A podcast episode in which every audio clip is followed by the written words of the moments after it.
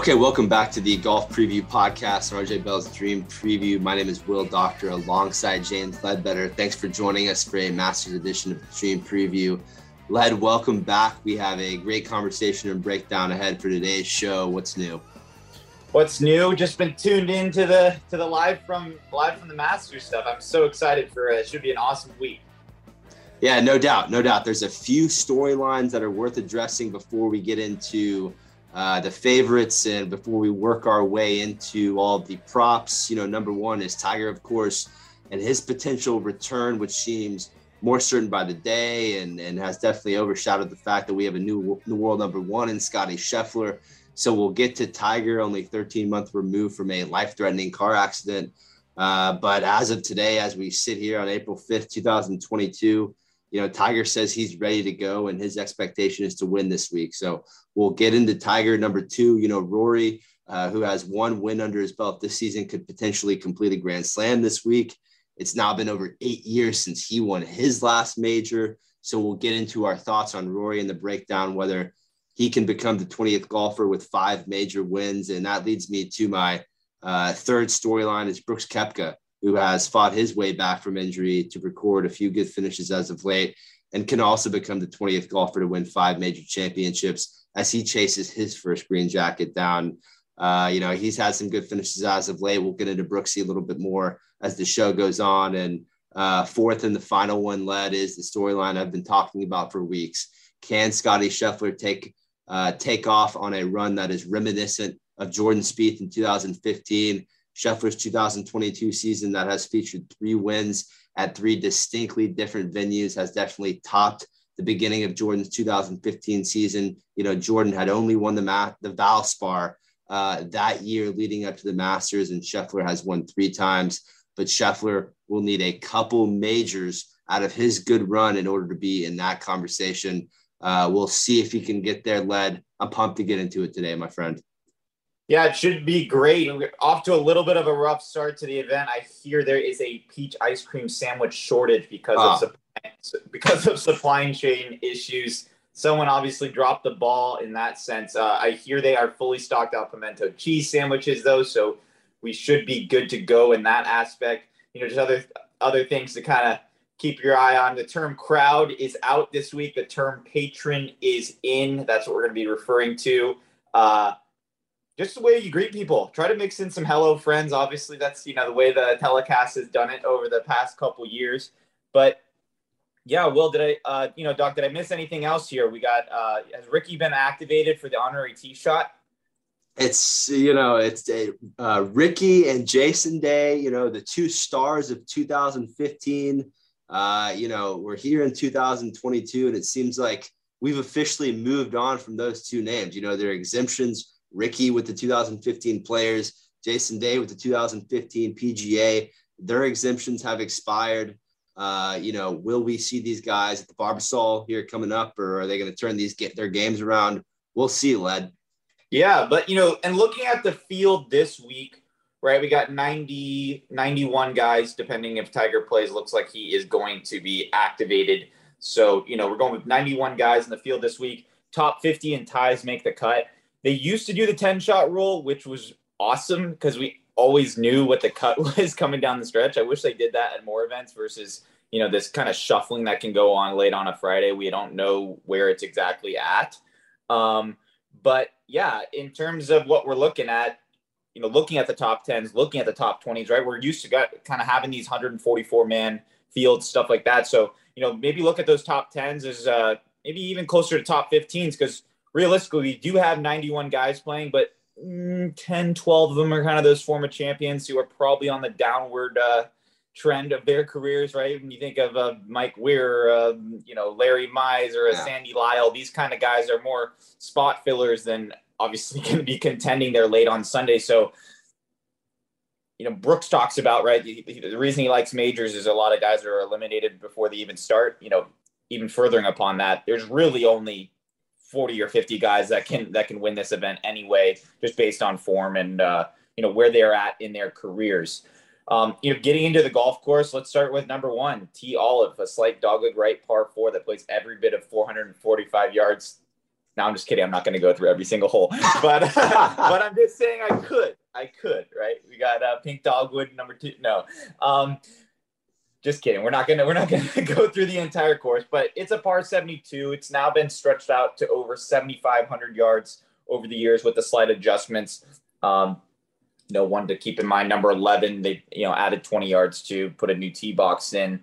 I was watching DJ's press conference today, and he said even though they made the hole longer, it actually gives you a little more room off the tee in the sense that normally when you used to hit it in the right trees there, you'd have to just chip back into the fairway. Now, since you'd be far enough back, you still kind of have a chance to play at the green. And, that's pretty much what the chairman of Augusta want, right? They want you to be able to at any point really make a birdie or make a double based on a great or terrible shot, right? They want that kind of variability. Yeah, and, I love how DJ talks about that improvement so differently than someone like Brian Harmon or Zach Johnson would, looking at distance as an advantage. You love to see that with DJ. But, yeah, we dove into, the couple storylines that we're going to keep in mind today. Tiger, Rory, Brooks, Scheffler, those are the big 4 storylines that Paul at the Pub is likely going to think about this week. Led, another thing that if I may, I wanted to bring up as far as getting ready for your picks at Augusta. The big myth is that you have to hit a draw to win at the Masters, Led. And Colin Morikawa talked yesterday about how he tried to figure out how to hit a draw the past 2 years in his prep because everyone said that you had to hit a high right to left ball flight. And it totally ruined his performance. And by ruined, I mean finished 18th last year. So not horrible. But the fact that a primary fader of the golf ball can't get it done here is a total myth. Dustin Johnson did it. Danny Willett did it. Jack Nicklaus did it 5 times playing a fade. So I don't want to hear how a left to right shaper of the ball can't get it done here. Now, when you talk about guys like Martin Keimer and Alex Noren, who exclusively play fades with more than 5 yards of shape, that's a different story. Daniel Berger, big cutter of the golf ball, different story. Tyrrell Hatton, who, hasn't hit a draw since Nam, that's a different story. Plays a huge wipey cut. I just want to address that, Led, when talking about the variation of guys today. Yeah, and I think it really comes down to technology, right? When you think of a hole like 13, which used to be this, I mean, it still is, huge dogged left par 5, you used to have to tee up on the right side of the tee box and really try to sling it around that corner. Now with today's technology, you can hit so high, so far with so much spin, you can really just take it over trees that you couldn't in the past. So that's a perfect example. You can borderline still hit the fairway, hitting a left to right shot on some of these, right to left holes. Doc, I will say, just from a comfortability standpoint, yes, you can still hit fairways working it against the shape of the hole, but obviously the course does, most of the holes do move right to left. The only hole you can really think where you're forced to move one left to right would be the 18th tee shot. But for the most part, Doc, exactly what you're saying, this golf course is really open off the tee, right? There's not that many hazards. There's not that much OB you're worried about. When a guy hit one's OB, it's more of like, oh, I didn't even know there was OB there, right? It's just going to have to do with the property lines than anything else. But, other things about the golf course, we're going to have bent greens this week, 4 reachable par 5s. That's pretty much what it comes down to most years when you think of, whether it's a Zach Johnson laying up on every single par 5 when he won and, dominating it from 100 yards and in, or the guys who have just, been bombers and been able to hit 7 irons in the par 5s to dominate them that way. I saw on Golf Channel today, someone kind of said, they were talking about Bryson and just talking about this isn't really a sledgehammer golf course. It's more of a scalpel golf course, right? It is kind of, you do need to be really on top of your game, really sharp. So in terms of looking at guys coming in with some form, we want to see some of that. When you think of a Bryson who has been injured, hasn't been able to practice as much, even go back to watching him at the Dell Match Play, he's 85 yards away, hitting it to 45 feet. That might just be a par at the Dell Match Play, but at Augusta, that could be a double from 75 yards if you miss it in the wrong spot. Good shots are rewarded, bad shots are punished, and it just has to do with the fact that obviously these are the fastest greens we're going to see really all year. The green complexes are incredibly severe, so if you do miss short-sighted, you know, it's like a 1 out of 10 up and down type situation. Right. The veterans, the veterans know where never to go, and the rookies are looking at places in the practice rounds, that a veteran would never even think about going towards, and this is what I'm trying to say. A guy like, I'll use the, the amateur in the field, Aaron Jarvis, he's looking at places in the practice round around the greens, not wasting your time, but, looking at places that a Lee Trevino or a Tiger Woods would never even think twice about going towards. So as far as prep and all that, the veteran obviously has the advantage at Augusta National. Yeah, and even looking back at the stats, on Sunday when we're looking at guys and why didn't they play well or why they missed the cut, the guy's stats might say he was 2 for 12 on up and downs, but I feel like that would be more indicative of him just leaving his second shots in the wrong spot rather than just having a rough chipping week. You know what I'm saying? So, some other subtleties. I think it's huge. Course history is big here. If you played it 17 times versus your first time, I think that's a big deal. Doc, even factoring the weather, we're sitting here on Tuesday. It looks like Tuesday is going to be a borderline wash for practice rounds for guys playing in their first Masters. That could be a pretty big deal if you cut your number of practice rounds down from 3 to 2 or 2 to 1. So that's certainly something to look at. When we look at guys that have won here, here's our past 7 winners: Jordan Spieth, Danny Willett, Sergio, Patrick Reed, Tiger, DJ, and Hideki. The average winning score over the past year is 13 under par. Closer to 11 when we toss out the DJ November Masters when he broke the scoring record with 20 under par. So 11 under, the course obviously holds its own. For the most part, Doc, exactly what you said. I don't think we can just eliminate. It's lazy to just eliminate golfers that work the ball left or right. Because with today's technology, you can just take it over trees. You can do stuff that you couldn't do in the past. We're not, using persimmon woods and feather balls anymore. But in terms of the stats, we'll look at, strokes gained approach is certainly one of them. So Augusta is a second shot golf course. I saw a tweet from Justin Ray that I think really helped illustrate this. Since 2010, players that finished in the top 10 each year hit an average of 9.6 fairways per round. Everyone else in the field hit an average of 9.5 fairways per round, pretty much meaning there is zero correlation to how many fairways you hit and how you play at the Masters, right? The rough is not penalizing really at all. Doc, obviously we want to factor in the weather a little bit, right? From the most part, I'm looking at AccuWeather. It says we're going to have sustained 12-plus mile-an-hour winds for all 4 days, potential gusts up to 25, 30 miles per hour. Certainly going to be looking at guys, how they fare around the greens because, if it's obviously windy, you can hit a good shot and still miss greens out here. And, Doc, the things with these green complexes, as we know, is let's say you have a green that's – the greens play smaller than they are, right? Because the ball isn't going to stay on, some areas of the greens here. So, you think of the whole, like, third hole at Augusta, short par 4, that green might look the size of a swimming pool, but it plays the size of a ping pong table because of the way it slopes off in the front. And next thing you know, you thought you hit a good wedge shot, and it rolls all the way off the front of the green. So, the stats we're really going to look at, I mentioned earlier, strokes gained approach, how guys do on bent grass, so strokes gained putting on bent, and then strokes gained around the green, bogey avoidance, par 5 scoring. Those are all things we're kind of going to, bring in to look at these guys going forward. And the format of today's show, we'll dive into the top 10 to 12 favorites, then work our way into matchups, move into picks to place, give out some horses, give out a couple outright winners. We'll give you our lineups, a winning scoring prediction, and leave you with a few best bets rolling into the Masters. Led, should we get started here with John Rahm at 10 to 1? Okay, and for our first guy, John Rahm at 10 to 1. He does have 4 top 10s at the Masters coming in this week.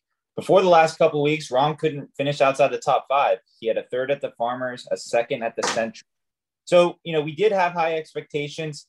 And there's a reason he dropped out of that number 2 spot. Obviously, Scottie Scheffler's been playing amazing, but also Rahm hasn't exactly been playing like himself. 17th at the Arnold Palmer, a 21st at the Genesis, and an MC at Players. Doc, and what it really comes down to is he has not been putting the way he normally does. He's lost strokes on the greens in 4 straight weeks. And, you know, with Rahm, we never question the ball striking. It's just, it is a bit of a putting contest for him, but he's at 10-1. I just can't take a guy that's, you know, really been struggling with the putter at Augusta, which is the, you know, toughest greens out there. Yeah, his putting, you know, Rahm's putting doesn't scare me as much as, let's say, a Will Zalatoris or a Luke List, because we do know the type of putter John Rahm can be. We saw it at last year's U.S. Open, and more importantly, we have seen it at Augusta National, where John Rahm has finished in the top 10 4 years in a row. But the bottom line is, because of the state of John Rahm's short game and putting as of late, at an outright number of 10-1. That's just ridiculous. I'm totally out on John Rahm this week. And moving on to Justin Thomas at 14-1. Over the last 24 rounds, it's tough to find a better iron player on tour than Justin Thomas. We got a peek of it when he was the only superstar to make it out of the first round afternoon wave of the players. And when it came to JT at TPC Sawgrass, Justin Thomas was flashy with the irons. Justin Thomas was creative with his shot shapes. Justin Thomas weathered the storm of terrible conditions like a young Tom Watson at the British Open. Justin Thomas did not win the Players this year, but he put on a performance that makes you believe that he's a top 3 iron player in the world right now. Then he finished third at Valspar in a tournament in which he failed to close out over Sam Burns and Davis Riley. And here's what you have to worry about if you're playing Justin Thomas this week. Justin Thomas is nearly dead last on tour in putting from 10 to 25 feet, which is the range of putt where the money is made on the PGA Tour and, more importantly, at Augusta National. You know, that's very tough to see for someone who is 14-1 to win this golf tournament. And, you know, as good as JT can hit his irons and, you know, can hit the stinger, and as important as approach numbers are here at Augusta, I really cannot even begin to think about Justin Thomas at 14-1. Doc, I'm going to disagree with you a little bit, because JT is certainly one of my guys this week. I just like the way he's trending. Okay, we got an 8th at the Phoenix Open. We've got a 6th at the Genesis. We got a 3rd at the Valspar. We got maybe a 1st at the Masters, right? That sounds good. Bones on the bag, right? Bones has got a couple green jackets. True. Bones got a couple green jackets. Obviously knows his place like the back of his hand.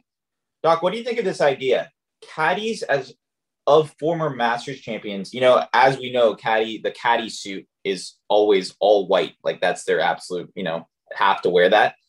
What do you think of caddies that have, you know, been on the bag of a Masters winner? They go with the full green suit, so then it's a little bit easier to recognize in the fairway. You know, that's a former Masters champion. I don't know. I think that could be a thing. I love that. The dark tones on a warm spring day in Augusta, it might get a little uncomfortable. You know, it's the long sleeve. True. You know, long sleeve, everything. The white's nice and cool. But I do love the mindset, because we're going to get to Scheffler in a sec with Ted Scott. There are caddies that, you know, return to this place with other players, not their champions. You know, they need to be able to show off a little bit too. You know, the players get a green jacket. What do the caddies get? A flag stick, or exactly a signed flag? No, give me a break here. Give me maybe a star on the back of their jumper, or, you know, something creative. They got to get some. I mean, do they even get a hat from the exclusive pro shop? Those caddies. Yeah, after Hideki's caddy bowed, I mean, I that guy should get a jacket in his own right. 100%. So, you know, I'll talk about this more in terms of our picks, our winners. But you know, I don't mind JT at all at 14-1. I just really think he's trending in the right direction. And, you know, you're taking a guy who's 14th off the tee, 7th approach, and he's gained strokes off the tee and approach in 4 straight weeks heading into this event. So, you know, trending in the right direction. He does have, you know, 6 for 6 in cuts made here, which we like. Hasn't finished worse than 22nd. So, you know, has a 4th place finish here in 2020. He's been there around the lead. So, you know, I don't mind JT at 14-1.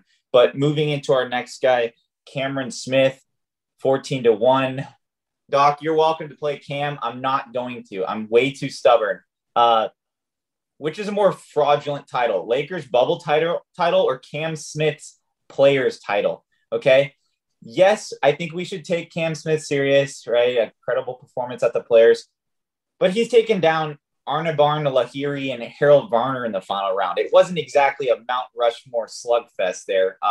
When you look back at that event, Mother Nature kind of took out 75% of the field before the event even got to the weekend. So yeah, I know it is a player's win 100%, but I mean, that wasn't exactly the fifth major or what they normally build it up to be when you've got guys like JT, shooting 70 and he's saying it's like the best round of his entire life kind of thing. So, and in terms of how he did it, Doc, I'm always going to back a ball striker over a putter.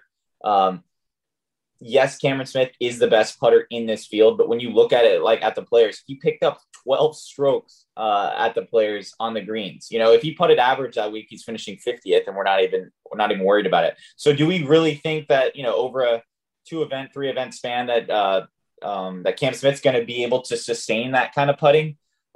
Yes, he does have a bit of course history here. He finished second here in 2020 and has 2 other top tens, but it's just really hard for me to look at Cam Smith as a top 3 favorite this week at 14-1. I'm exactly with you, Led. You look back at, Cam Smith's Players Championship, well done, well deserved, but he didn't have to take down the best players in the world by any means. Brooks Koepka, Patrick Cantlay, Colin Morikawa. I'm missing a couple other guys that were completely eliminated from the tournament. Because of weather. Scottie Scheffler, I think he ended up making the cut, but he put 2 in the water on 17 on Saturday. Mm-hmm. Didn't have to really take down the best players in the world. He's had some great finishes here at Augusta, which makes his top 10 number plus 140 a bit interesting. But I think he's the most overpriced favorite as far as the top 10 to 12 are concerned. Yeah, just one more little nugget there. Even though Cam Smith is the best putter in the field, his worst surface is bent. So not saying he's going to go out there and 3-putt a couple of times, but in terms of, are we going to see some putting, exhibition like at Players where he picked up 12 strokes on the field? Probably not. And realistically, the way his game is, he has to do that in order to win. So 14-1, I just think that's a little pricey. Okay, Led, great little deep dive there regarding Cam Smith. We move on to Colin Morikawa at 16-1. And just like Rahm and just like Victor Hovland, who Led will get to in a minute, Colin Morikawa's numbers around the greens and on the putting surfaces are absolutely shocking as far as what you want to see coming into the Masters. And that will be the big question this week. Can he make enough putts? The one positive aspect of Morikawa's putting is he is in the top 20 on tour in putting between 10 to 20 feet, according to PGAtour.com, which is a big plus around Augusta. Do I believe he can win this week? Not this year at Augusta for Morikawa. I believe he is probably another Masters or 2 away from really figuring this place out. But that is not to say I don't like Morikawa this week, because I truly believe that he can ball strike his way to a top 20 finish this week. And I don't mind his top 20 number at minus 110 on FanDuel. I talked about how much I love Morikawa's mindset heading into this week with how focused he is on hitting fairways and hitting solid cuts and playing his game. I don't think we see Morikawa win this week, but he will improve upon his 18th place finish from last year. And I also, as far as the matchups are concerned, Led, I do love Colin Morikawa over Victor Hovland on FanDuel minus 108. Yeah, even looking at the weather conditions, probably not ideal that we're getting torrential downpour, Tuesday, Wednesday, making the course a little longer. Obviously, Colin's not the shortest guy out there, but he's definitely, I'd say, in the mid-tier, right? He's not a bomber. So I don't think that sets up great for him. Yeah, 16-1, no thanks. I just think there's other guys in that area that I would rather play at that number. But moving into our next guy, Dustin Johnson at 16-1. Doc, before we even look at DJ, do we have intel on DJ's accommodations this week? Is he going with the 1-story house? We cannot have any tumbles down any staircases. We just cannot have that, obviously. No doubt, with the wedding coming up, they, him and Paulina, they spent the whole fall playing the wedding. You don't need to be tumbling down any stairs, ruining the Masters, ruining major season ruining the wedding that's going to cost DJ probably millions and well, DJ or Wayne, I don't know what practice they're using, but anyways, on with DJ. Yeah. So, course history, five straight top tens, obviously former champion, coming into last year before he did miss the cut at last year's event. Some people panicking about that. I am not, That's classic defending champion stuff from DJ. Yeah, exactly. But it's rough though, right? Because then he had to stay around for the weekend to give the jacket away. But people think Dustin's having an awful year. He just hasn't really played that much, right? He has 25th at the Farmers, top 10 at Players, 39th at the Valspar. He made it to the semifinals at the match play. So, not playing terrible. Doc, I don't love 16-1, just given the fact that Dustin hasn't been winning that much really over the last, year and a half. He was known as one of those guys. I believe it was a 10, 12 year kind of record he had going where he had at least one tour win every year. That's kind of fallen off a little bit, but I just don't think, Doc, it's we're looking at obviously the favorites here. And at 16-1, I just like other guys in that area more than Dustin. No doubt. And, the stat that scares me with DJ, he's kind of struggling around the greens. He's kind of struggling around the greens the way that he did in the early 2010s a little bit, to where it's a little sketchy. And I don't like that going into this week for DJ. Yeah. And, he's kind of been a guy who he's been a bit of a streaky putter, obviously, been a great ball striker for a long time, but at least where he's at right now, if he has a 4.5, 5 footer, I'm kind of, the stomach is turning a little bit over it. And I think it is for him too. You even think of the way the WGC match play ended. I believe he lost on 17, kind of missing that 4-footer in the semifinal, little 360 lip out. Yeah. So yeah, he's not exactly putting, the stats back as well, not putting as good as he has in the past. Okay, excellent work there regarding DJ. On to Jordan Spieth at 16-1. Listen, I faded Jordan Spieth last week against Corey Connors, and it pushed because of Jordan's gritty mindset to make the cut in front of the Texas faithful instead of packing it in and flying to Augusta like Rory and Bryson did. But that being said, I cannot trust Jordan this week because it's not even Jordan's fault, lad. I'm not blaming this on Jordan. No. It has nothing to do with Jordan. I continue to not trust the direction he is going in with longtime coach Cameron McCormick. When you watch Spieth's practice swings and pre-shot waggles, the feel has been completely eliminated from this game. I understand that, he's been the gold standard when it comes to playing well at Augusta, but for someone who Vegas is calling the fourth or fifth favorite to win this golf tournament, should be illegal. I should be getting 40-1 odds on Spieth to win this week, and I should be getting plus odds for him to finish top 20 with the way he's been playing, especially coming off the worst week of his life on the greens of Valero. And, he's overpriced from one end of the book to the other. I mean, I'm seeing Spieth over Mark Leishman at -152 on FanDuel. Don't even look at Jordan this week because Barney at the Bar probably has a second mortgage on him this week. I'm going to disagree with you a little bit, Doc. Okay. Yes. The, practice swings we saw at the Austin Country Club, where it looks like he kind of found a drill off YouTube and is just giving it a go, is concerning. Don't get me wrong. It is concerning. But the one thing we do like is you can spray it off the tee at Augusta, right? Despite the swing changes and all the stuff he's going through, he has picked up, shots approach in his last four events. Even going back to last Sunday at Valero, picked up 5 shots approach in the final round, en route to that final round 67, bogey free, I might add.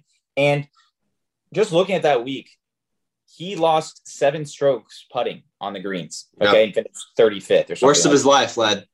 Yeah. But if he has an average putting week last week, he's a 2-time, Valero Texas Open champion, and, maybe his odds are 14-1. So I did find him at 18-1 on DraftKings. So that's a number I'm looking at. I do like that. 5 top 3 finishes and 8 starts here at Augusta. He does love this place.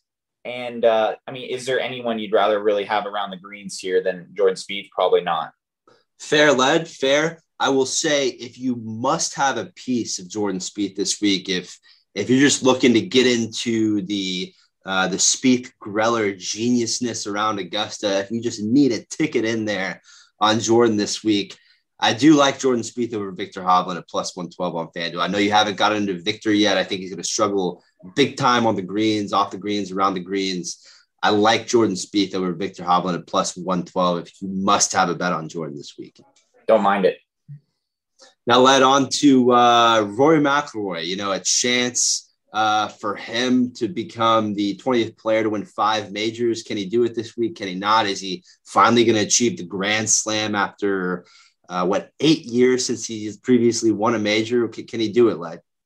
Yeah, Rory at 16-1. For some reason, before I went back and looked at the stats, I thought, Rory hadn't played well in the Masters because he hadn't won one. But, realistically, he's made 11 cuts and 13 starts. He has 6 top 10s at this event. He has done well.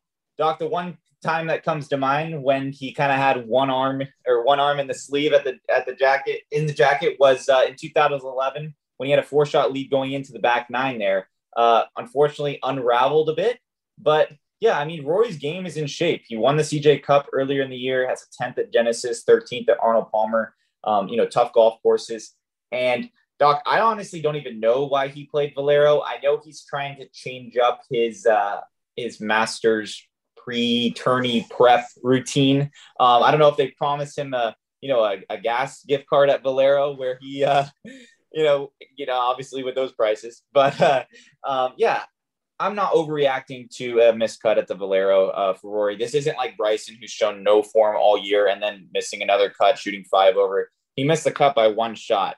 I think he parred the 18th hole on Friday, 2-shot par 5. And it was probably like, do you even want to birdie that and make the cut on the number and have to do 2 more days versus actually getting the prep in at Augusta? So, not concerned about Rory's miscut at all. If anything, it juices the number a little bit. I've seen him at 18-1 in some places. So do a little, price shopping on that number. But yeah, I think Rory can do well here. He's, one of the longest guys on tour. We're getting a lot of rain right now. The course is going to play every bit of 7,500 yards. The fact that he has 20 yards on the average tour player, I think, is a big deal. And I think that could play in well to him having a good week this week.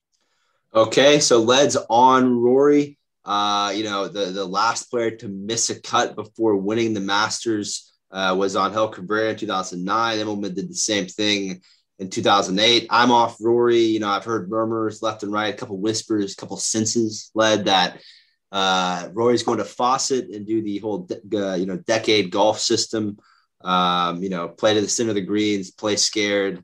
Don't go breaking pens and I'll use the words of Kevin Kisner, scared money doesn't make money.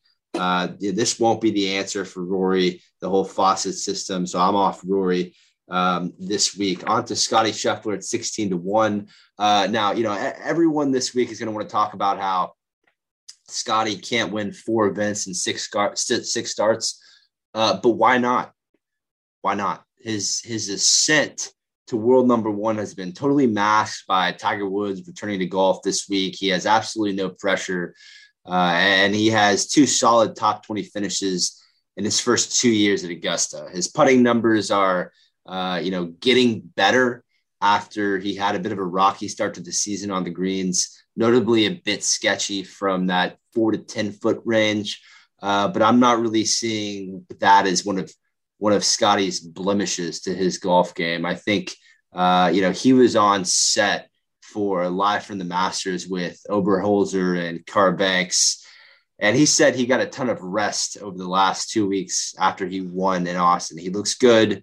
I think he can make a real run at the jacket this week. And here's one more thing to consider if you're questioning whether Scottie Scheffler can really pull off 4 wins and 6 starts. This cat, Scottie Scheffler, lad, has won at 3 very distinctly different venues over the course of this year. I think it was Mark Rolfing who has been talking about this on the Golf Channel, but it's such an excellent point. It really is. Scottie Scheffler, he won at the Wasted Management on the Desert. He goes to Arnie's Place in Florida, wins on that grainy Bermuda, in Florida. And then he goes to Austin Country Club, a course that is unlike any other event on tour, and wins in front of that Longhorn faithful. The fact that Scottie Scheffler has won at three very different venues is a reason to believe that he can make a run at this green jacket. Now, here's the problem. I don't like 16-1. I want somewhere around 20. I want him in the Cantlay range. I'm not going to get it. So instead, I see Scottie Scheffler over John Rahm at +115 on DraftKings. That's going to be a matchup I'm looking at when looking to play Scottie Scheffler this week. Yeah, certainly. I actually saw Scottie. He was on a podcast last week and just talking about the mentality he's in. Most people get to the Masters, and it's obviously a big deal for them. They want to win. And a quote Scottie said is, a green jacket isn't going to change my life. So I think that's a pretty cool mindset to have coming in, obviously coming off three wins, but there are some other guys who definitely a green jacket would change their life, or at least their perspective of it. And, I don't want to forget about talking about his caddy, Ted Scott, and the experience that guy has here. You mix that with how well he's been playing as of late, and you listen to Scottie talk about the importance of Ted on the bag, the process they go through, how they relate so much, in the world of faith and all that. It just seems like they really come together as a team, Vlad. And I think when talking about someone that could win 4 events in 6 starts, which really that's Tiger material. Ted Scott's another big reason to believe that Scottie Scheffler can do that. Yeah, and I do like Scottie over even a Cam Smith in a matchup too that I saw, and I'll mention that later. But yeah, moving into our next guy, Victor Hovland at 18-1. 2 starts here, finished tied 32nd, tied 21st. Trending in the right direction, right? For a top 10 or a high finish. Hovland is third in strokes gained approach, which is a stat we absolutely love for this week. When we look at what he's done this year, win at Mayakoba, win on the DP World Tour, last 4 starts, 4th at Genesis, 2nd at Arnold Palmer. Doc, can we take this guy struggling the way he's struggled around the greens short game? I mean, he's lost strokes around the greens in 11 of his last 13 starts. This is going to probably be, on the, top 5 of hardest places to get up and down around, and we're looking at the weather. It's going to be pretty windy. I don't think Hovland's just going to be able to go around here, hit 17, 18 greens and, Bob's your uncle kind of thing. But in terms of, I just can't take a guy less than 20-1 that seems like he has a major flaw in his game. He has said he's been working on the chipping a little bit more. Just think about him on, I don't know, let's say you got money on him down the stretch and he hits it long on 15. Now he's got that grainy chip shot with water behind. Do you really trust him in that spot? So yeah, Doc, I can't take a guy less than 20-1 with a major part of his game out of whack right now, especially on a course where you're going to have to get the ball up and down. Of course, it's dependent on where you leave it, but even simple chips, he's hitting him 8 feet, everyone else hit him 3 feet kind of thing. So, for me, I'm out on Hovland. I'm with you, Led. I think one day Victor will bring a green jacket home to Norway, but not this year. And he'll be someone I look to fade in the matchups for that reason, for the same reason that I don't like John Rahm. I cannot trust the short game numbers around the green. And I'm also shocked to see his outright number at 20-1 for that reason. So out on Victor this week. We'll move on to Brooks Koepka at 20-1. And it's been about 2 months since Brooks Koepka called his fall to number 20 in the world embarrassing. And since that moment, he finished 3rd at the Waste Management, 16th at the Honda, 3rd at the Valspar, and he made it out of pool play at the WGC match play last week before losing to DJ in the round of 16. He did have a miscut at the Players squeezed in there, but you cannot count that as a real start from a betting perspective because he got absolutely screwed in the draw with Morikawa and Xander Schauffele and Patrick Cantlay. So regardless of the Players, I think, the good performances at venues like PGA National and Innisbrook are going to give him the confidence that he needs rolling into this week. And you know, but it's not even like he really needs the confidence in the first place when it comes to major championships. But by now, we all know that Brooks has another gear when it comes to these majors. So for that reason, I'm definitely going to be looking into Brooks from one side of the book to the other this week, Led. Yeah, I don't have anything on Koepka this week. I think, you know, we've always said he's shown up in majors, you know, which is true for the most part. I mean, not the most form coming in we would normally like to see from a guy who's going to compete. You know, I think one of his bigger wins in the last calendar year is probably in the match over Bryson, right? Like if that's on the tournament resume right now, that's not exactly the form we're looking for coming in. And it cost him, you know, that week cost him. That was kind of the week that he had to play through an injury, and it ended up, you know, fracturing the rest of his season. I think it's going to be really good to get a healthy Brooks this week back in the majors. You know, I believe he missed the cut here last year. But, you know, like I said, was dealing with all those injuries. You have to look back. You look back at 2019 when he finished second to Tiger. I think we're going to see him back in that form this week. Maybe get a little extra juice in that system based off the fact that Tiger's playing. I'm sure that gets Brooks riled up. Mm-hmm. Yeah, and then for our next guy, Patrick Cantlay at 20-1. You know, he's made 3 of 5 cuts at the Masters, top 10 in 2019. 0-time major champion. You know, he's starting to get on that list of guys who haven't won that are That's great. Right. You know? I'd say, if anything, he's coming in a bit under the radar. You know, that number, I've seen 25-1 in some places, which I don't mind a winning ticket on him. And DraftKings right now, he's 20-1, so I can't take it at that. Doc, I was looking, it's hard to, like, you know, we're looking at this WCC match play. That's the last start for a lot of these top players coming in. And, you know, you don't want to overreact or underreact. It's obviously hard to find stats on match play because, you know, some of these matches are only going 14 holes. Cantlay, he didn't make it to the final 16, but he played solid. I mean, he was 12 under in his 3 rounds during those, you know, the group stages of the match. Right. So pool play. So, you know, not playing terrible. Start before that was a miscut at the, you know, the mother nature affected players. But here's his actual season. 4th at Century, 9th at Amex, 4th at Pebble, 2nd at Waste Management, where he lost in the playoff, 33rd at Genesis as well. So, you know, he is playing like himself. Just the last month just hasn't really has those results that really jump out at you. Pretty crazy stat. He's gained strokes off the tee in 15 of his last 16 starts, but the iron play has not been what we are used to seeing, especially this PGA Tour season. He's kind of fallen off compared to last. So on a course that's so second shot dependent, yes, I know that Patrick Cantlay is going to be playing, you know, from 320 out, middle of every fairway, but I can't take a guy who, you know, in that same kind of range, and he's, you know, top tier range where he's lost strokes in his last 4 events with the approach shot. So I think that number's priced pretty well. If you can find it at 25-1 again, you know, I don't mind maybe a play on that, but I think that number for the most part is priced correctly. So it's a bit of a pass for me. I agree. I think it's priced correctly. Well, I agree with this in the sense that it's priced correctly, maybe even a little bit underpriced because I think he's another player who is being slept on this week because of the miscut at the players, where he too was screwed because of bad luck in the draw. I think that we're going to start to see his ball striking come around here this week a little bit. He has great history here. Was Loam at the Masters 10 years ago.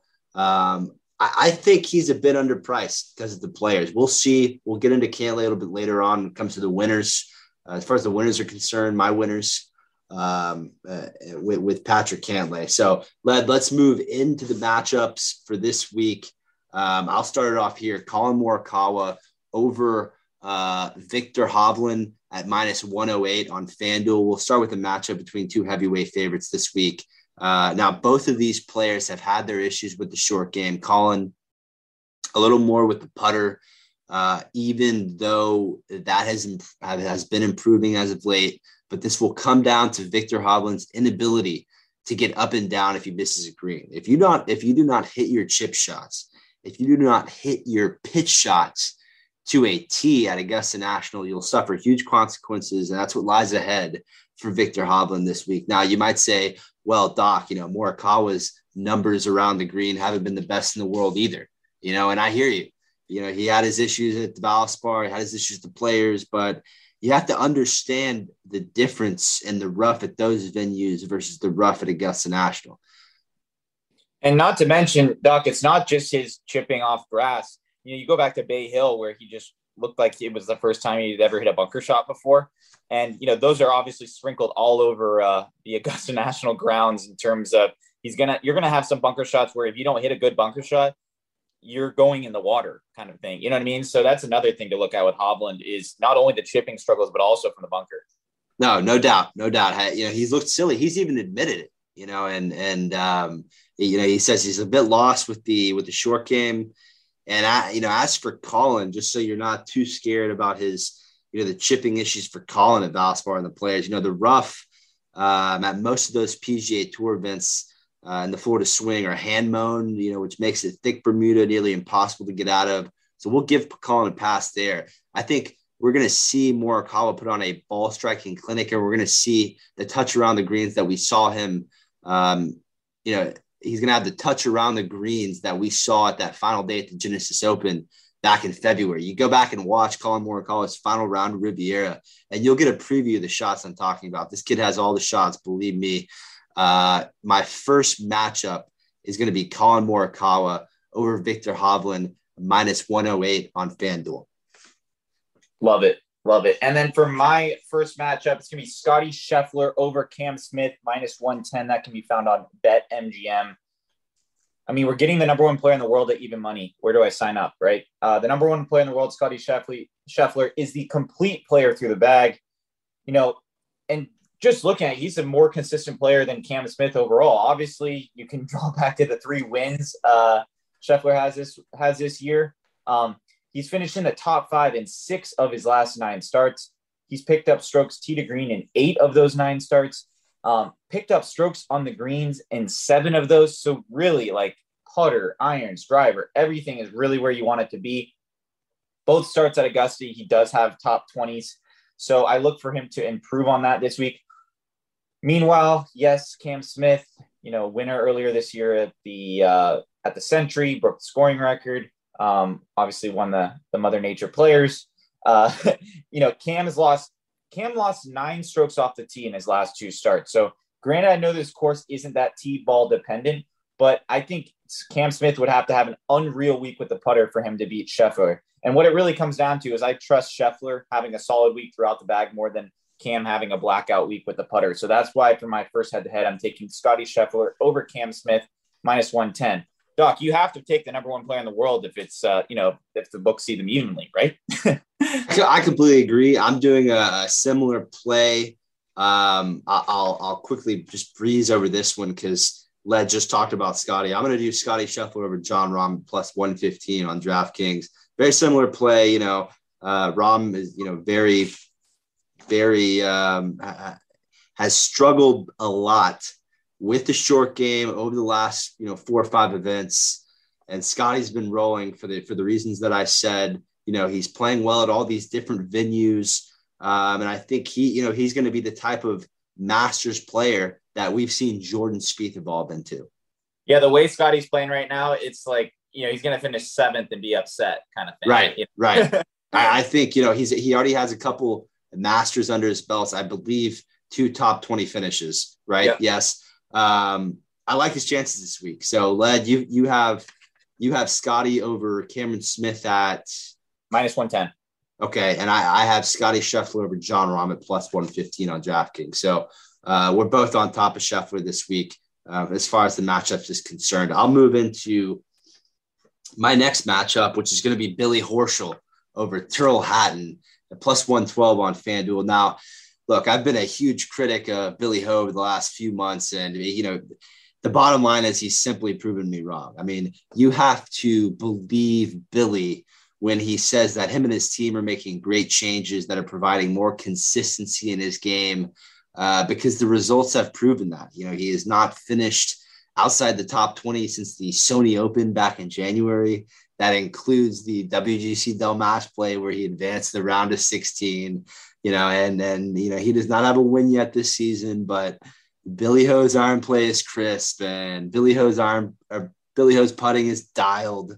Now let's talk Tyrrell Hatton, who, a lot of the talking heads will look at this week as a good option, and because he's so sharp with the irons and his putting has been solid as of late. But let me tell you what the big issue with Tyrrell Hatton is. The big issue with Tyrrell Hatton is this. Have you ever seen him hit a shot where he doesn't fade the ball at least 8 yards? Yes? No. Yeah, I can't. I don't see Tyrrell Hatton having a tight enough fade in order to truly contend on this golf course, much less take down Billy Ho this week, a guy who's been on an absolute heater. So my second matchup this week is going to be Billy Horschel over Tyrrell Hatton at +112 on FanDuel. Love it. Yeah, Billy Ho, he loves the. If you bring your cell phone out at Augusta, you're thrown out, right? He's probably completely on board of that rule. So no distractions for Billy this week for that matchup. But for me, for my next matchup, I have Luke List over Eric Van Rooyen +100, which can be found on DraftKings. Luke is 9th off the tee and 19th approach in his last 50 rounds relative to the field. When you compare that to Eric Van Rooyen, he is 46th off the tee and 23rd approach. So I'm just getting the way better ball striker in this matchup. When you look at Van Rooyen's season, he has 0 top 10s. He does have a 13th place finish at the Players, but, as we talked about earlier in the pod, bit of a fraudulent result there. Van Rooyen has lost strokes putting in 6 straight events. So we're getting the better ball striker in Luke List. And then the only thing that Van Rooyen does better than Luke List is putt, and he's lost strokes in 6 straight events. So I have no idea how Luke List, how we're getting him at +100. Here's a little nugget for you, Will, that I absolutely love. Luke List has played here one time all the way back in 2005. He finished tied 33rd low am honors. So we got 4 competitive rounds here. Granted, it was about 30 years ago, but I think that's, compared to a guy like Eric Van Rooyen, who's a Masters rookie, I think that's another kind of notch in the belt for a guy like Luke List. So better ball striker, putting better than Eric Van Rooyen. I think at +100 on DraftKings, that's a must play. My third. So far, we have Morikawa over Hovland at -108 on FanDuel. We have Horschel over Hatton at +112 on FanDuel. And we have Scottie Scheffler over John Rahm +115 on DraftKings. My fourth matchup is going to be Tom Hoge over Harold Varner III at -110 on DraftKings. Now, my second matchup is another one that will end in an absolute blowout and likely one of my best bets. And that's going to be Hoge over Varner at -110. Number one, Varner is not nearly the player that Hoge is when it comes to Bermuda. That's one. Number two, if Harold Varner had won the Saudi International, he wouldn't even be on the board as far as matchups are concerned. Tom Hoge has been the far more consistent player and has shown that he can compete at all the different types of venues from one end of the country to the other. He played well in Vegas at the Shriners. Then he goes to South Carolina, performs at the RSM, finishes 4th there. Then he wins at Pebble after knocking on the door at the Amex with, teammate Paul Barjon. Remember, they went back and forth at the Amex. Both didn't get it done, but Hoge goes on, wins the Pebble a couple weeks later. Then he survives a wobbly putting stretch at Bay Hill and Sawgrass to make the cut in both of those events. So, yes, Hoge is a rookie at Augusta, but let me tell you, this is a different cat whose game is so well-rounded, and he's proven that he will be one of the best iron players on tour for years to come. So my fourth matchup is going to be Tom Hoge over Harold Varner at -110 on DraftKings. Got one more matchup for you. My last one's going to be Gary Woodland over Cameron Young at -120 on DraftKings. And, you want to talk about a matchup that I saw and absolutely licked my chops. I mean, we get Gary Woodland, who has finished top 10 in 3 of his last 6 starts and is quite possibly playing the best golf of his career. I'm talking better than the type of golf he was playing when he won the U.S. Open versus a Masters rookie in Cam Smith, who, yes, had a couple good finishes on the Florida swing, but has never made a cut in a major championship. And that's all I have to say as far as that ticket is concerned. So that's going to be Gary Woodland over Cam Young at -120 on DraftKings. My apologies, led onto our picks to place as far as the match is concerned. All good, Doc. I went a little light on the matchups this week, but I went heavy on the picks to place. I absolutely love top 20s this week. Remember, only 90 guys in the field. So if you make the cut, you know, we're cutting to 50 guys and ties, and you have a good weekend, you're pretty much right in there, right? So for my first one, we got Louis Oosthuizen, top 20 +130 on DraftKings. Louis is 13 for 13 cuts made at Augusta National. Knock on wood, we're keeping that going. So assuming he's here for the weekend, he'll be right there. The guy had had 6 top 3 finishes last year and somehow hasn't registered a top 10 so far in this calendar year. If anybody's due, it is this guy. Doc, we're expecting a little tougher Augusta National than we usually would, right? We got some rain, so it's going to play a little longer. We've seen, the weatherman's been saying we're going to get some gusts up to 25 miles per hour. And I think that bodes well for a guy who's great around the green. So Louis Oosthuizen is 8th in the field around the green. So that combined with his solid ball striking and normally hot putter, I think he's going to do great. Time and time again, this man shows up in major championships. He has the runner-up career Grand Slam, right? So he's just runner-up in every single major. Not the best record to have, but, you know, goes to show when the golf courses get difficult, he's right there on the weekend. Yeah, no doubt. And, my first pick to place is going to be Tiger Woods, top 20 at +190 on FanDuel. Now, where do I begin with the big cat, lad? Where do I begin? Okay, let's start with the fact that he's wearing the classic FootJoy icons this week. His staple shoe when he won all 3 of his U.S. Junior Ams, and a shoe he wore when he won all of his U.S. Amateurs. A shoe Tiger was rocking before Nike threw all the money at him, and deservingly so. I mean, Tiger should have been making millions in college if it wasn't for the corrupt fraud organization that the NCAA is. I mean, if you saw the basketball court that Armando Bacot, tripped over, you saw the video led last 30 seconds of that national championship game. What a disaster. I don't know what was going on there, but Bacot leaving that game early was a complete disaster for the end of that game. So anyways, sorry, my little NCAA rant in the middle of my Tiger pick. It's Tiger Woods, top 20, +190 on FanDuel. Let's get into the facts as far as Tiger is concerned this week at Augusta. If you have not heard by now, as of 12:30 p.m. Central Time, August 5th, 2022, Tiger Woods will play the Masters. And he said in his press conference a few minutes ago that he feels that he can win this golf tournament.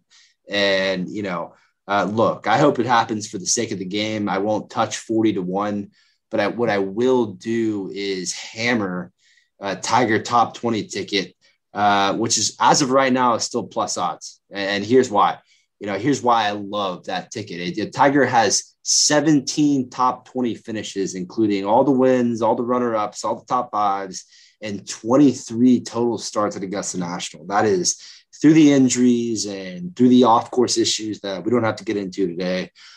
At the very least, Tiger has always nearly finished inside the top 20 here. And while it's at plus odds, why wouldn't I take it? Why wouldn't I take a Tiger top 20 number? He's never missed a cut here in his professional career. So my first pick to place, yours truly, Tiger Woods, top 20, +190 on FanDuel. Absolutely love it. I'm going to be mentioning that in my degenerate bet, but we are both on it, which I absolutely love. For my next one, it's going to be Paul Casey, top 20, +180 on DraftKings. Best iron player in the field in his last 50 rounds. Casey has picked up strokes with his irons in 18 straight events. The thing that scares me a little, Doc, is the back spasms. I don't know exactly what was going on at the Dell match play. I know some people had some DraftKings luck because, he went, he'd be, withdrawing on the second hole. Was that just a paycheck week where you show up and you get your $50,000 and get out of there? Seemed a bit of a tough scene for the guy who, the 66th player in the world or who could have been playing in Casey's spot. It was a tough scene for the rest of Team England too, when Scottie Scheffler absolutely ran through Poulter. He ran through Fitzpatrick. He ran through Fleetwood. I don't want to hear any more about how, you know, Team Europe's going to all of a sudden take out the young guns of Team USA. It's not going to happen. It's not going to happen for another 10 to 15 years. Love that. But this week, I'm going to back an Englishman. He's coming off, you know, obviously back spasms a couple weeks ago, a couple weeks off of rest. He should be good to go. He is coming off a tied third at the Players, 15th at Genesis, and has a great track record at Augusta. He's made 11 out of 15 cuts here, 8 top 20s, 5 of those being top 10s. You know, all we need for this week would be obviously a top 20 here at plus 180. So that for my next pick to place, it would be Paul Casey, top 20 plus 180. I think that's a must play, especially now that he's healthy. Okay, and my next pick to place is going to be Brooks Koepka, top 10 at plus 190 on FanDuel. You know, finally, the major championship season has arrived, which means we can comfortably bet on Brooks. Here's the deal. Like I said, you know, you have to ignore Brooks' result to Players. It was the product of the bad draw. You have to ignore his miscut at Augusta last year. He was dealing with the injuries. You know, the Koepka that we saw in the year prior to last will make a return. You know, finished second to Tiger in 2019, seventh during the COVID Masters. Bottom line is, over the last 20 events, Brooks is above average with his irons, and he's above average with the putter. That's all I care about for Brooks going into this week. So my second pick to place is going to be Brooks Koepka, top 10, plus 190 on FanDuel. Love it. Love it. My next guy, I'm taking another European, Shane Lowry, top 20, plus 160 on DraftKings. And Doc, you know, what we're starting to see here, a little bit of a trend, is I'm just taking some ball strikers. I'm taking some iron players. So Shane Lowry is the sixth best iron player in the field. Absolute shot maker. Loves to work the ball both ways. Kind of reminds me of an Irish Patrick Reed. What do you think of that comp? You know, I think Shane primarily plays that little – does he play a little baby cut? Little baby cut, but he, you know, he'll work a little pitching wedge right to left to a little back left pin, no problem. I like the comp. You know, funny Augusta story for me. The one year that I went when Danny Willett won, remember Shane Lowry was kind of you know, out of contention on Sunday. We were all crowded around the first tee. Let's go Shane, and he's just wondering. You know, he sees a patron having one of those cold $1.50 beers at Augusta, and he goes, "Man, I'm really looking forward to those." So in that sense, Shane's an absolute legend. Yeah. And, you know, even the comp from just a body fat percentage, it's got to be pretty comparable there. You know, great short games as well, more importantly. But, yeah, last three starts on the PGA Tour for Shane Lowry, second at the Honda, 13th at the Players, 12th at the Valspar, has 3 other top 15 finishes on the DP World Tour. So the irons are absolutely dialed in. He's picking up an average of 5 shots, strokes gained approach in those past three PGA Tour events. Top 25s in his last 2 starts at Augusta. Former champion golfer of the year. I mean, some guys are going to be uncomfortable at the Masters. I don't think Shane Lowry is one of those guys.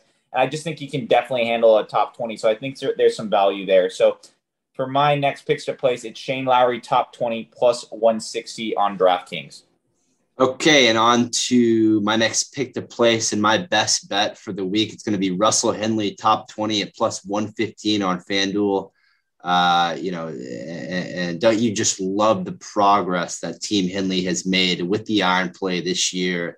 The aspect of his game that was always his kryptonite, and that has all changed this year for Russell Henley. In 2022, Russell Henley's iron play has been consistent. Russell Henley's iron play has been diverse with the different shot shapes that he has in his repertoire, and Russell Henley's iron play has led to 5 top 20 finishes in his last 9 starts. And despite the fact that his iron play has not been elite over the years, you know, he did have top 20 finishes in his last 2 Masters appearances in 2017 and 2018. On top of, you know, all that great info, Russell Henley has been extremely solid around the greens, and with the putter coming to the Masters, I've hit, you know, my last 6 best bets dating back to the Arnold Palmer Invitational. And Russell Henley, the former Georgia Bulldog, a program that has had so much good mojo this year as far as, you know, the college football is concerned, is going to keep that run going this week at the Masters. So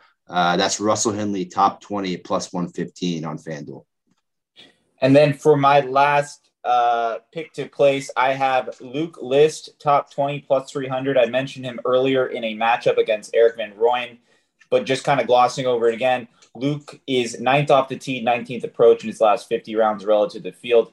Absolute bomber, averages 317 off the tee. That's top 5 on the PGA Tour right now. You know, tour average 297. So it's nice to have, 20 yards on the field just in the back pocket.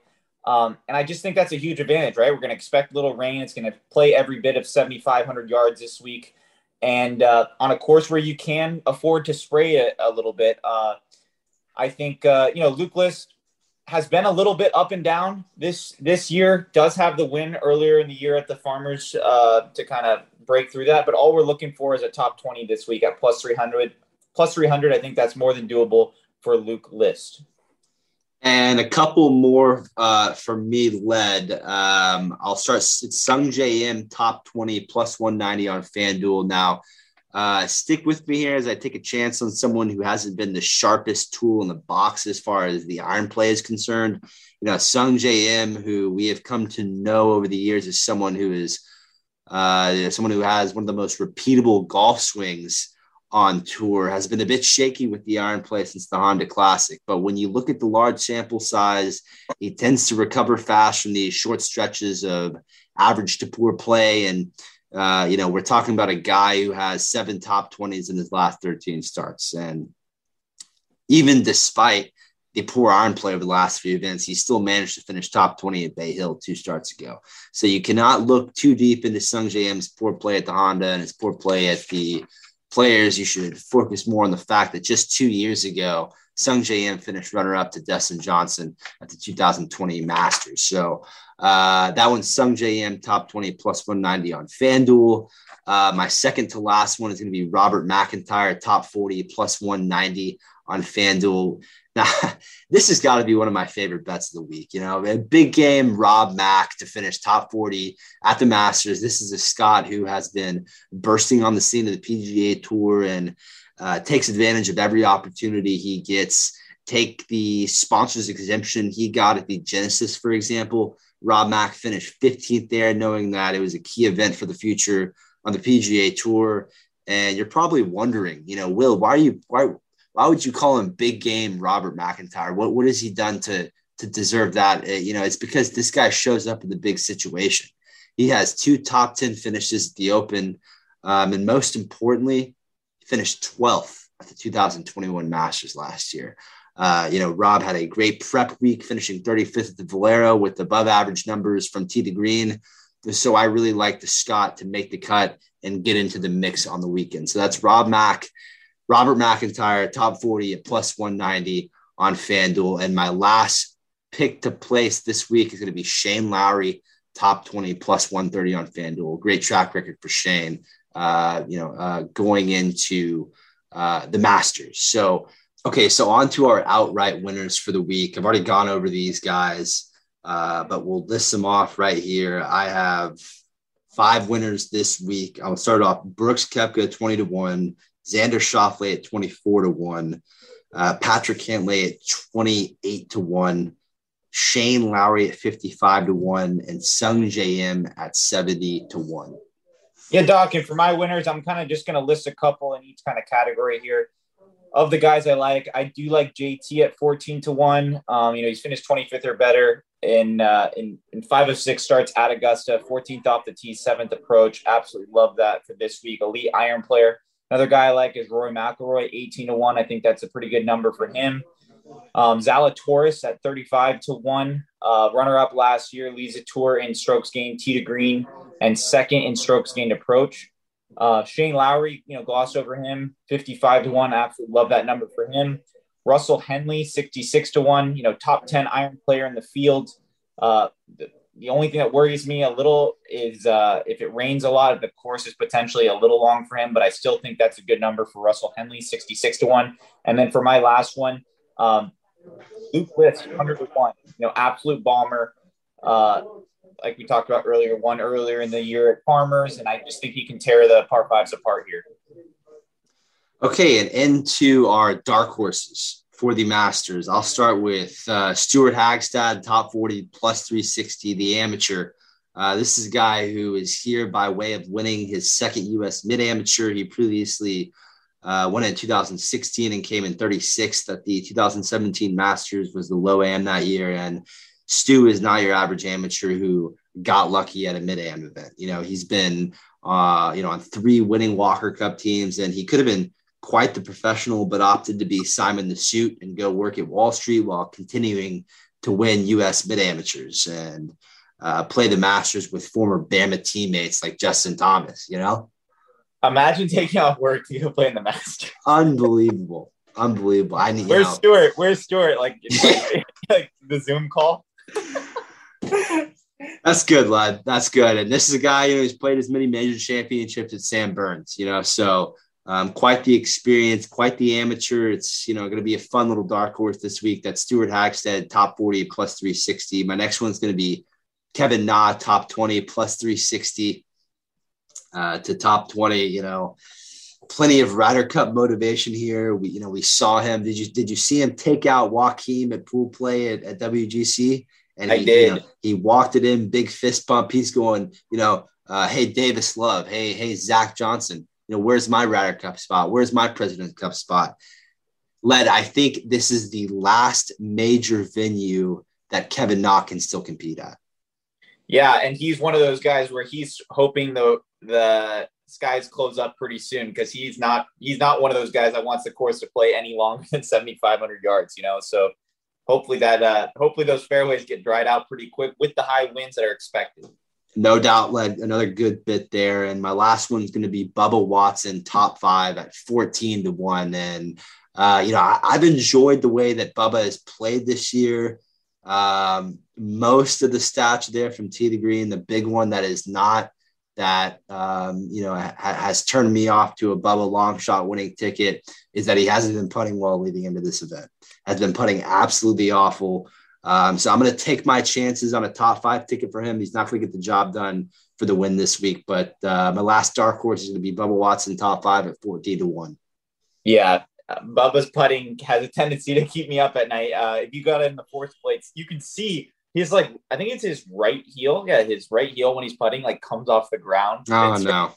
He's got some weird stuff going on, but 2-time Masters. Don't talk me out of it, lad. No, two times he's got 2 green jackets. Okay. That's right. I think he knows his way around this golf course. So, I like that for a dark horse. Completely correct, though. The putting is absolutely shocking. It's nothing near where he was when he won those jackets, but you never know with Bubba. Yeah, for sure. And then for my dark horse, Tom Hoge, 150-1. He is priced the same as Francesco Molinari. I just think that's complete disrespect. He is plus 500 to top 20. I think that's another absolute must play.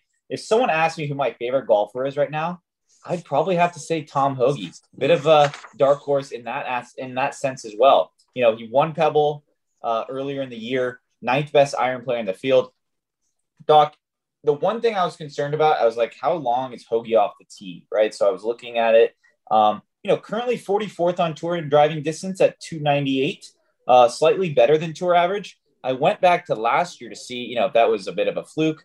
Last year, he averaged 290 off the tee. So Tom Hoge had a little bit of a Bryson offseason himself to pick up 8 yards over the offseason. Yeah, I played a lot with Tom in high school. He's a pro in Fort Worth, and I was in college in Fort Worth. He, he's now working out with a guy named Tristan Smith.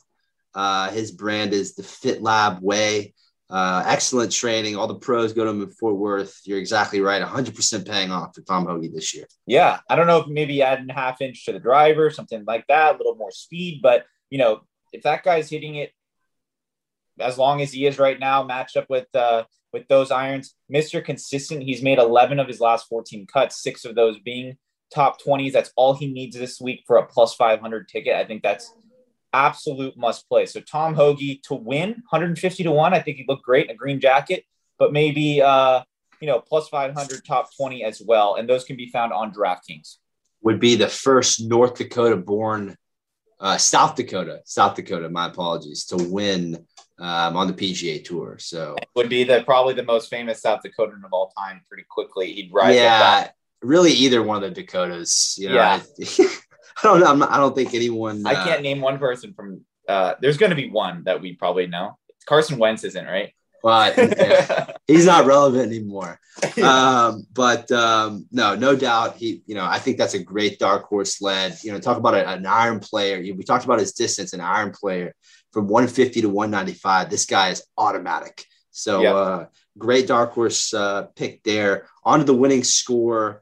Led, I'm going 16 under. I know that's kind of deep with the weather that we're forecasting, but I think it's going to get better as the week progresses, and I think they'll sniff the record, but they won't get there this week. Yeah. I'm kind of caught in between, right? I like the golf course to always play as tough as it possibly can. So I'm like, okay, let's get, 30 mile an hour winds going in there. But then the issue is then the course can't play really the way it's supposed to be played, right? Like you can't have the greens be 14 on the stamp if the winds are whipping like that, because the ball wouldn't even stay on the green. So, between everything we're expecting, a little bit of rain, a little bit of wind, I'm just going to go with what it's kind of been the average score out of over the last 7 years, which is kind of in that 11 under range. So I'm going to take that. And hopefully, the course holds its own. We don't need any, Century Tournament Champions scoring records being broken. No doubt. And for my best bet, I went over mine a couple minutes ago. It's going to be Russell Henley, top 20, at plus 155 on FanDuel Lead. Let's hear your best bet for the week. Yeah, my best bet is going to be Jordan Spieth, top 10, plus 210 on DraftKings. Spieth obviously loves this golf course. He has 5 top 3 finishes here in 8 starts at Augusta. And Jordan just plays well on courses he's comfortable on. I don't really care how Jordan's hitting it coming into this week. You look back to earlier in the year, Pebble Beach, had no sign of Jordan Spieth's game, was nowhere to be found coming in that week, and walked out of there with a runner-up just because it's a course he's won on before, and he's played well on multiple occasions. In terms of what he's done lately, he's picked up strokes tee to green in 4 straight events, 4 with the approach as well. So I just think that's another thing where Augusta's a second shot golf course. Absolutely love that here for Jordan. And then is there a guy in the field you'd rather have chipping and putting around this golf course than Jordan Spieth? Probably not. So you match that up with last week's final round 67 at Valero. And I think he's right where we want him for this week. So Jordan Spieth, top 10 plus 210 on DraftKings is my best bet. Okay, and that's going to do it for the Masters edition of RJ Bell's Dream Preview. Led, great work today, and, best of luck for Masters picks. It's going to be exciting to watch Tiger come back. That's the main storyline. That's what Barney at the Bar is familiar with. Excited to get into it this week. Yeah, I'm going to be watching. I got the blue light glasses ready to go. It's a grind on a couple screens here. You got have 6 screens, couple computers, laptops, Amen, iPads. Everywhere. The Amen corner cam. Hopefully, get some drones out there. We never know. It's going to be an unbelievable week, Led. Best of luck, and best of luck to all listeners out there. Thanks for joining us on the Golf Preview Podcast, RJ Bell's Dream Preview. We'll see you next week.